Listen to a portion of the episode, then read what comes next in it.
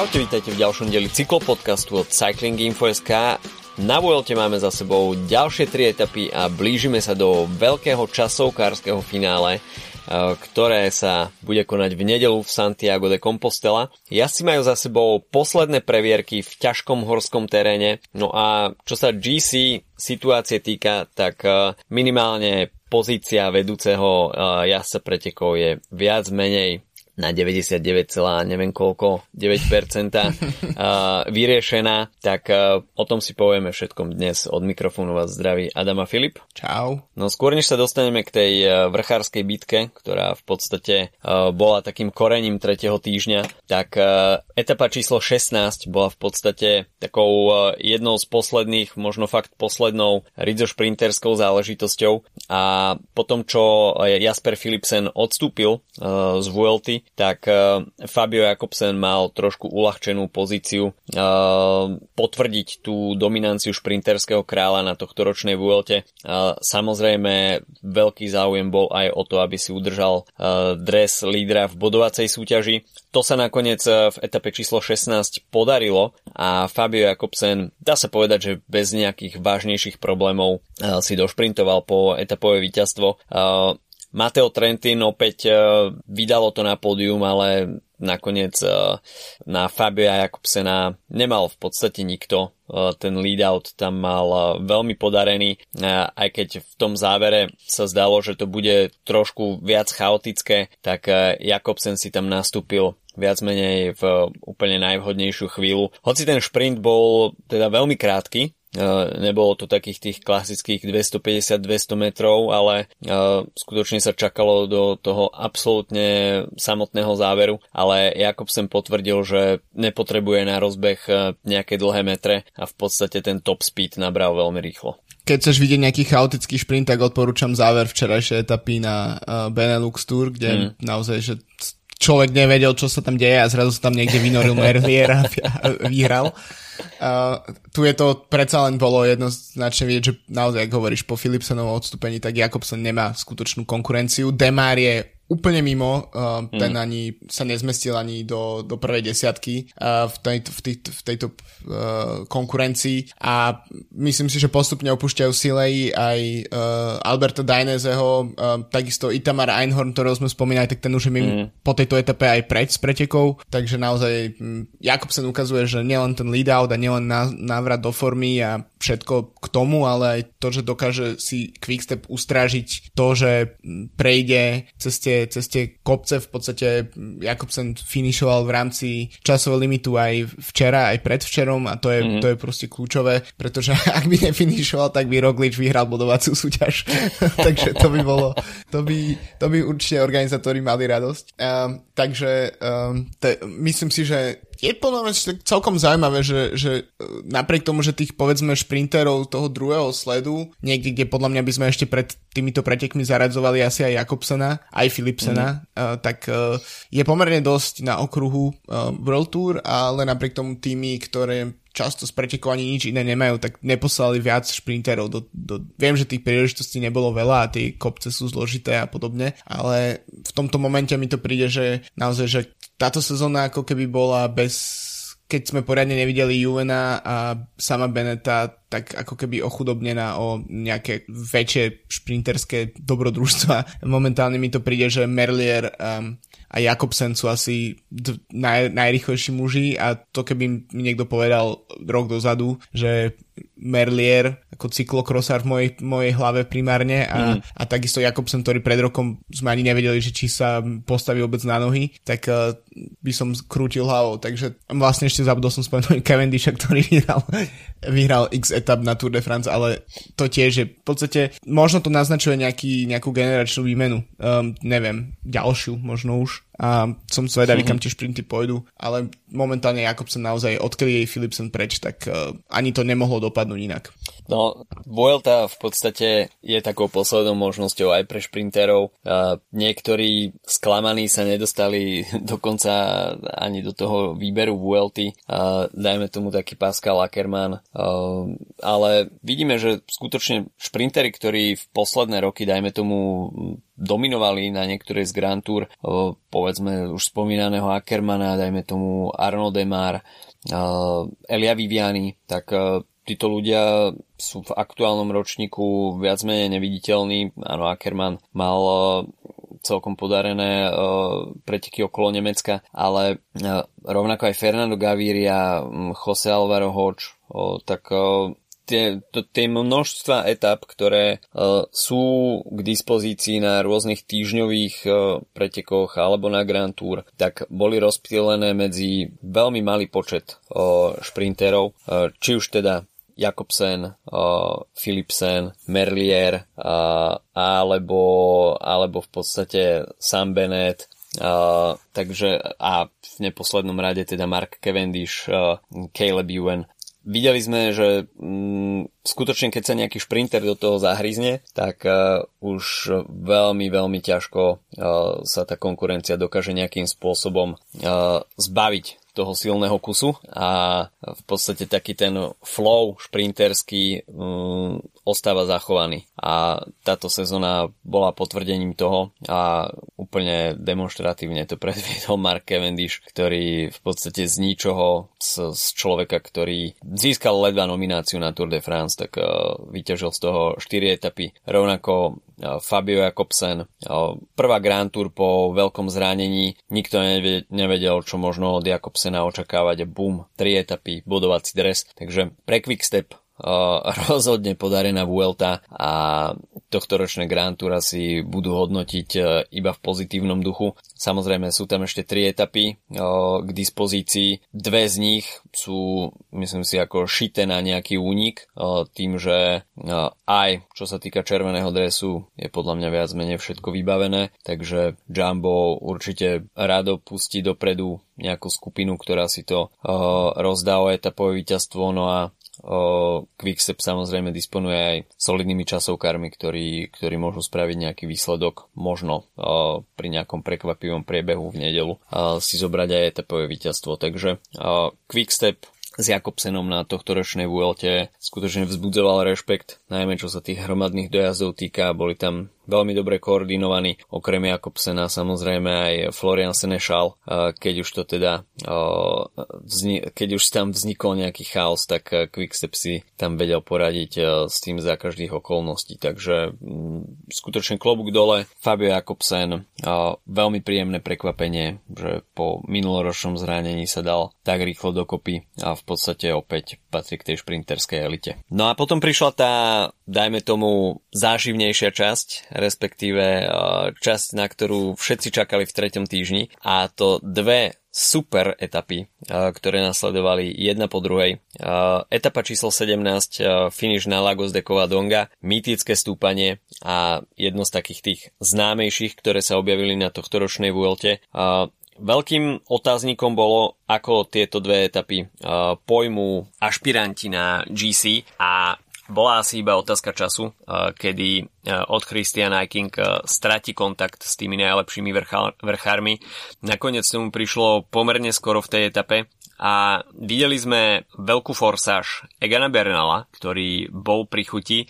On už pred samotnou etapou naznačoval, že musí byť aktívny, a v podstate nemá čo stratiť. Keď si zoberieme tieto slova do kontextu, tak uh, skutočne pri šampiónovi, uh, akým je Egan Bernal, keď má na konte vyhranú Tour de France, tento rok uh, pridal aj Giro, tak pre neho nejaké potácanie sa okolo 4. 5. miesta skutočne nie je výzvou. Takže to je človek, ktorý naozaj myslí na víťazstva a chcel sa pokúsiť s tohto ročnou Vueltou ešte niečo spraviť, dostať e, Rogliča pod tlak, e, nejakým spôsobom e, mu tam podkúriť a pripraviť horúce chvíľky, zlomiť ho inými slovami. Avšak to sa nepodarilo a v konečnom dôsledku v podstate iba podrážil hada bosou nohou. Tak e, ako hovoríš, tak e, Bernal momentálne to vyzerá tak, že odíde z VLT akurát s bielým dresom, čo si myslím, že pri, presne pri, ako hovoríš, pri šampiónovi tejto kategórii to už nie je cena, ktorá by nejakým spôsobom garantovala uh, povedzme úspešnú Vueltu, mm. naopak vyhrať epickú horskú etapu na dlhým solom na Lagos de Covadonga, tak to by bolo niečo, čo by sa dalo zapamätať a čo by bol dobrý suvenír z Vuelty a tým pádom sa nejak prekľúčkovať napríklad na pódium. Um, podľa mňa ten, uh, bolo to veľmi sympatické od Bernala vlastne v obidva mm. tieto dní a myslím si, že predvedol, že naozaj, že uh, ten uh, ako keby ten chce to spraviť a chce to dokázať, ale tie nohy nestačia v tých kľúčových momentoch na, uh, na Rogliča a v podstate zvyšok pola tých, tých hlavných favoritov, to znamená ďalší jazdci z Movistaru, tak sú približne na rovnaké úrovni momentálne, čo sa týka tých kopcov, ale to, že Roglič sa k nemu prijal, to bolo trochu taký, to bol podľa mňa prekvapivý moment, pretože uh, v situácii, kedy, kedy Bernal atakoval, tak uh, Roglič by ho mohol pokojne pustiť aj na niekoľko minút a, a nejakým spôsobom výraznejším by ne, neohrozil teoreticky um, nejak vývoj. Uh, pretekov a mohol to kľudne nechať na Movistar, ktorý by bránil svoje pódium hmm. ale rozhodol sa k nemu pripojiť a naopak získať tým ešte, ešte väčší e, náskok alebo teda lukratívnejší časový odstup medzi ním a, a Másom a Lópezom. A bolo to, podľa mňa, čo bolo ešte na tom prekvapivé, že samozrejme v prvom momente sa Roglič iba vozil, ale hmm. v momente, kedy sa ten náskok, kedy Bernal začal ťahať tak, že ten náskok sa solidne zvyšoval a Roglič pochopil, že OK, teraz týmto získavam a nestrácam, tak, e, tak v tom momente začal aj striedať a to podľa mňa bol veľmi kľúčový moment. Zároveň to je podľa mňa sympatické, že nevidíme to úplne často, že by sa proste pustili jazdci do takýchto atakov z tej najväčšej kategórie pomerne ďaleko od cieľa a musím fakt, že dať klobúk dole pred Bernálom aj pred eh, Rogličom. V podstate tiež som um, čítal som vyjadrenie od eh, športového rejiteľa z Jumbo Visma, od eh, Eddieho Engelsa, ktorý hovoril o tom, že že v podstate to na tých naj, naj, najťažších stupeniach tejto VLT tak už nehrá veľmi rolu to, že či sa ide v skupine alebo nie, lebo každý na stúpaní si to proste odtrpí sám. To znamená, že jedine, kde oni teoreticky mohli uh, Roglič s Bernalom minúť v úvodzovkách viac síl, tak to bol ten úsek medzi predposledným stúpaním a potom medzi stúpaním na Lagos de Covadonga, mm-hmm. kde, kde v podstate udržiavali ten odstup na, na, tú čelnú, na tú skupinu favoritov za nimi. A myslím si, že to naozaj dáva zmysel, že, že, že v tak ťažkej etape sa rozhodli dva jazdci odísť, že, ten, že v podstate ten náskok, ktorý si vybudovali, tak z neho Roglič vyťažil až do posledných metrov a kedy sa mu podarilo potom uh, vlastne striasť Bernala a ten... Myslím, že tiež ukážka toho, že, že Bernal bol silný, bol to, že z- dokázal finišovať vlastne s Movistarom. Sice nie s Rogličom, ale s Movistarom a to znamená, že neutrpel žiadne výraznejšie straty, akurát si myslím, že to ukázal, že ten panaš v ňom je. Rozhodne ako ten panaš efekt tam bol a je to určite sympatické, keď si človek potom spätne pozrie tú etapu dajme tomu, o pár rokov a, a spomenie si na to, aké súvislosti to malo, tak uh, treba dať klobúk dole pred Bernalom, že to skúsil. Uh, v Ineose samozrejme majú s takýmito uh, vecami skúsenosti a vedeli to už v minulosti s Chrisom Froomom konkrétne preťaviť do, na, do úspechu. A Teraz to skúsil Bernal, nakoniec nevydalo, na Rogličovi bolo vidieť, že skutočne je silnejší, tento atak mu v podstate iba vyhovoval a uh, Roglič sa, ako si hovoril, zviezol, potom v podstate zapol ten motor a keď už videl, že Bernal je viac menej uvarený, tak uh, v podstate ešte zrýchlil a na Bernalovi bolo vidieť, že podstate bol dropnutý. To inak sa nedá nazvať. V podstate Roglič tam za ten jeden kilometr mm, po tom nástupe, respektíve po zrýchlení, čo Bernal už nebol schopný akceptovať, tak mal 30 sekúnd priebehu jedného kilometra, takže tam bolo skutočne vidieť, že, že Bernal uh, už na to nemá v tej chvíli ale aj mm, jeho kvality potvrdzuje to, že nenechal sa dropnúť tou ďalšou skupinou. Že našiel tam nejaký balans toho v tej situácii, že nešiel možno úplné maximum, počkal si nejakým spôsobom na tú skupinu, a trošku, trošku si orazil a, a dokončil s tou skupinou. Takže od Bernala myslím si, že mm, celkom podarená akcia, minimálne teda pre fanúšikov, čo sa jeho času v GC týka, tak nevyťažil z toho nič. Ale keď sa pozrieme na tú skupinu za Arguličom a za Bernalom, tak tam sa diali celkom zaujímavé veci a o ne sa myslím si, že staral okrem teda Enrika Masa, ktorý tam zaznamenal nástup, tak veľmi sympatický Sepp Kus, ktorý napriek tomu, že pomáha Rogličovi počas e, celej Vuelty, tak e, nejakým spôsobom nezabúda ani na svoje vlastné osobné ambície a e, po tom, čo Iking v podstate bol zlomený, tak mu bolo jasné, že v tej top 10 sa uvoľní jedno miesto. No a práve on si takou svojou aktivitou chcel nejakým spôsobom zafixovať miesto v top 10 a dá sa povedať, že v tých posledných stovkách metrov e, mal v hlave aj to, že OK, Roglič je víťazný a pridať druhé miesto e, pred tým Jumbo Visma v takto presnižnej etape by, by nebolo úplne od veci. No a nakoniec to došprintoval na celú pásku. Nielen teda po druhé miesto, ale vyfúkol aj bonifikačné sekundy e, ďalším konkuren- priamým konkurentom Rogliča ja som sa vlastne na to ani nepozeral z toho hľadiska, že by, že by Kus mal získať niečo viac v, v, v boji o GC, ale presne som uh, predpokladal, že to, to šprint, ten šprint bude kvôli tým bonifikačným sekundám, aby, aby ich mal Movistar menej. Um, mm. Ale vlastne spomínal si, že sa uvoľnilo ešte jedno miesto, ale v podstate sa uvoľnilo ešte aj druhé, pretože aj uh, Guillaume Martin, ktorý bol ešte mm. pred touto etapou na druhom mieste v GC, ale nakoniec uh,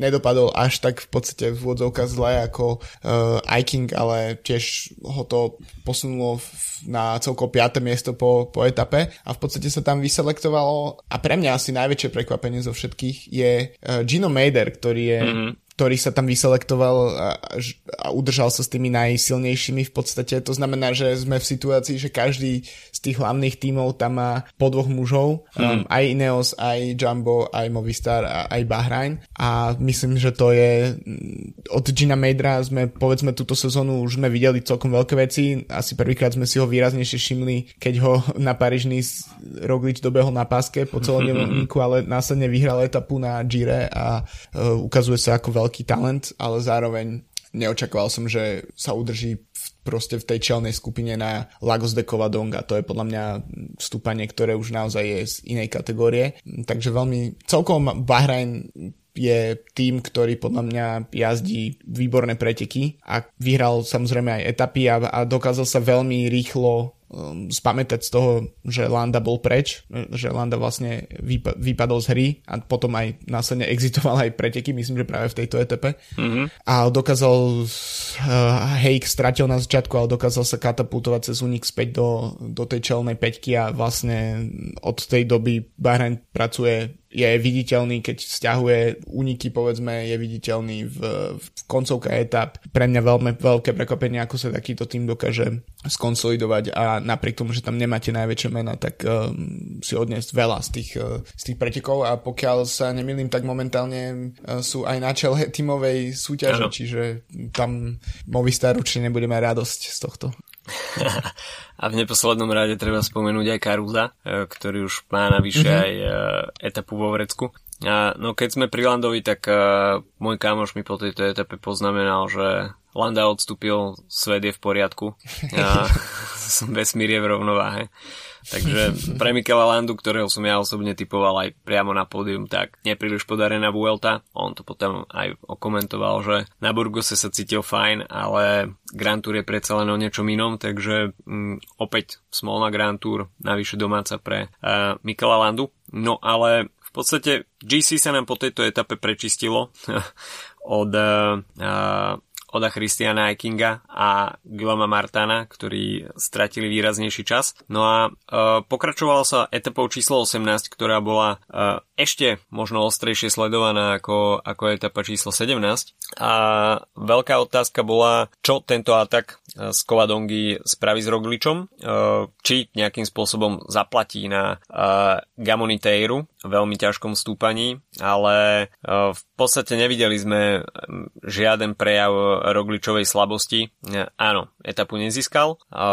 Ako som typoval, tak Miguel Angel López získal etapu. Predsa len mal motiváciu atakovať jednak etapové víťazstvo pre Movistar, ktoré si nechceli nechať uísť.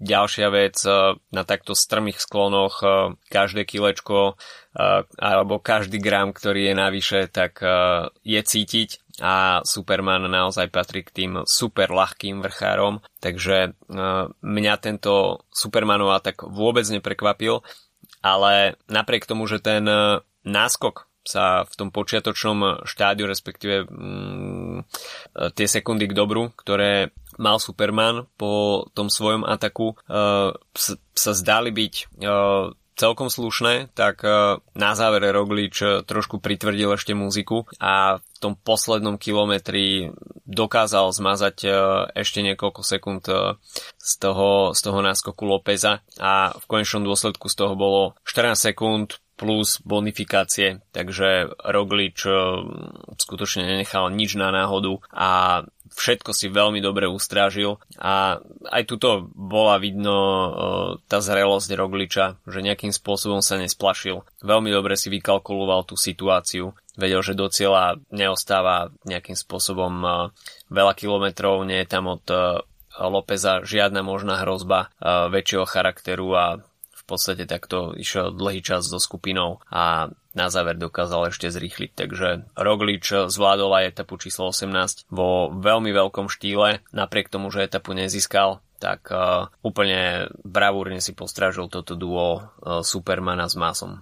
A Bernal takisto bol jeden z jazdcov, ktorý inicioval rôzne, rôzne úniky mm. a trhania. Uh, v podstate je veľmi zaujímavé, ako sa dokáže v priebehu uh, jedného stúpania, ktoré je takto, takto prudké, tak dokáže rýchlo meniť vývoj pretekov. Uh, v podstate doteraz, do, rozdiel, výrazný rozdiel medzi uh, predvčerajšou etapou na Lagos de Quadonga a včerajšou na Gamoniteru bol v tom, že um, špecificky v tej etape číslo 17 uh, sa nedokázal ust- ustaviť normálny únik. A, mm-hmm. a mhm. tu naopak bol pomerne skoro pustená veľká skupina aj s pomerne veľkými menami, bol tam Aru a podobne. Um, a bol tam Sturer, ktorý vyhral už dve etapy a, a, a ten v jednom momente vyzeral pri štarte v podstate toho stúpania záverečného, že on je na ceste za, eh, za, to, za víťazstvom v etape, pripísal si tam vrchárske body, eh, čím predbehol svojho tímového kolegu Bardeta. Bardet mm-hmm. ho v jednom momente začal dokonca stíhať, tomu som neúplne celkom rozumel,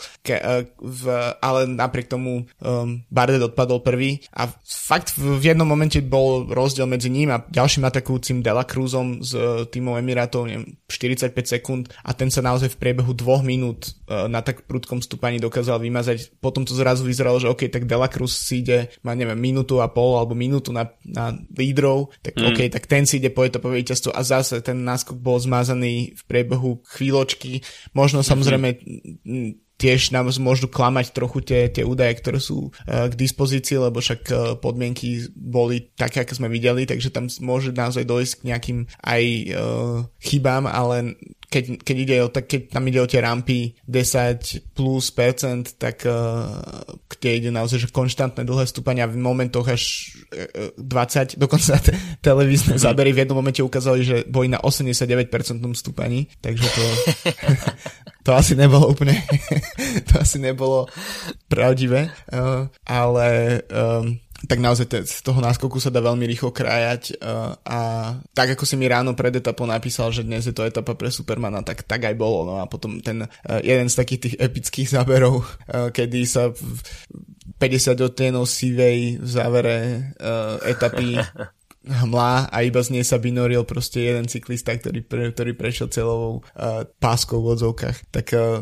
naozaj, že ten, takisto presne, a tak ako rýchlo dokázali odpadávať cyklisti, ktorí vyzerali, že možno vyhrajú etapu, tak, tak rýchlo sa aj menilo počasie, keď, keď vstúpali vlastne do tých výškových metrov. Takže myslím si, že e, v porovnaní s Lagos de Covadonga to nebola to až taká, povedzme, um, nechcem nadužívať to slovo, ale epická etapa, ale to stúpanie bolo veľmi, veľmi, veľmi miešalo kartami a uh, myslím, že sa aj napriek tomu, že bol použité prvýkrát, tak si myslím, že sa zaradí asi do takých tých klasických stúpaní na VLT, ktoré sa raz za 3-4 roky objavia. Ja som bol z Gamonitéru veľmi spokojný. Uh, tiež mám rád, keď sa vstúpanie objaví trošku hmly, dáva to tomu taký ten vysokohorský charakter, uh, takú tú mysterióznosť stúpania. Samozrejme, nemáme radi, pokiaľ je celé stúpanie zahalené v hmle a televízne zábery nestoja za nič ale pokiaľ sa tam tá hmla na niekoľko okamihov objaví, tak dáva to tomu taký, takú špecifickú atmosféru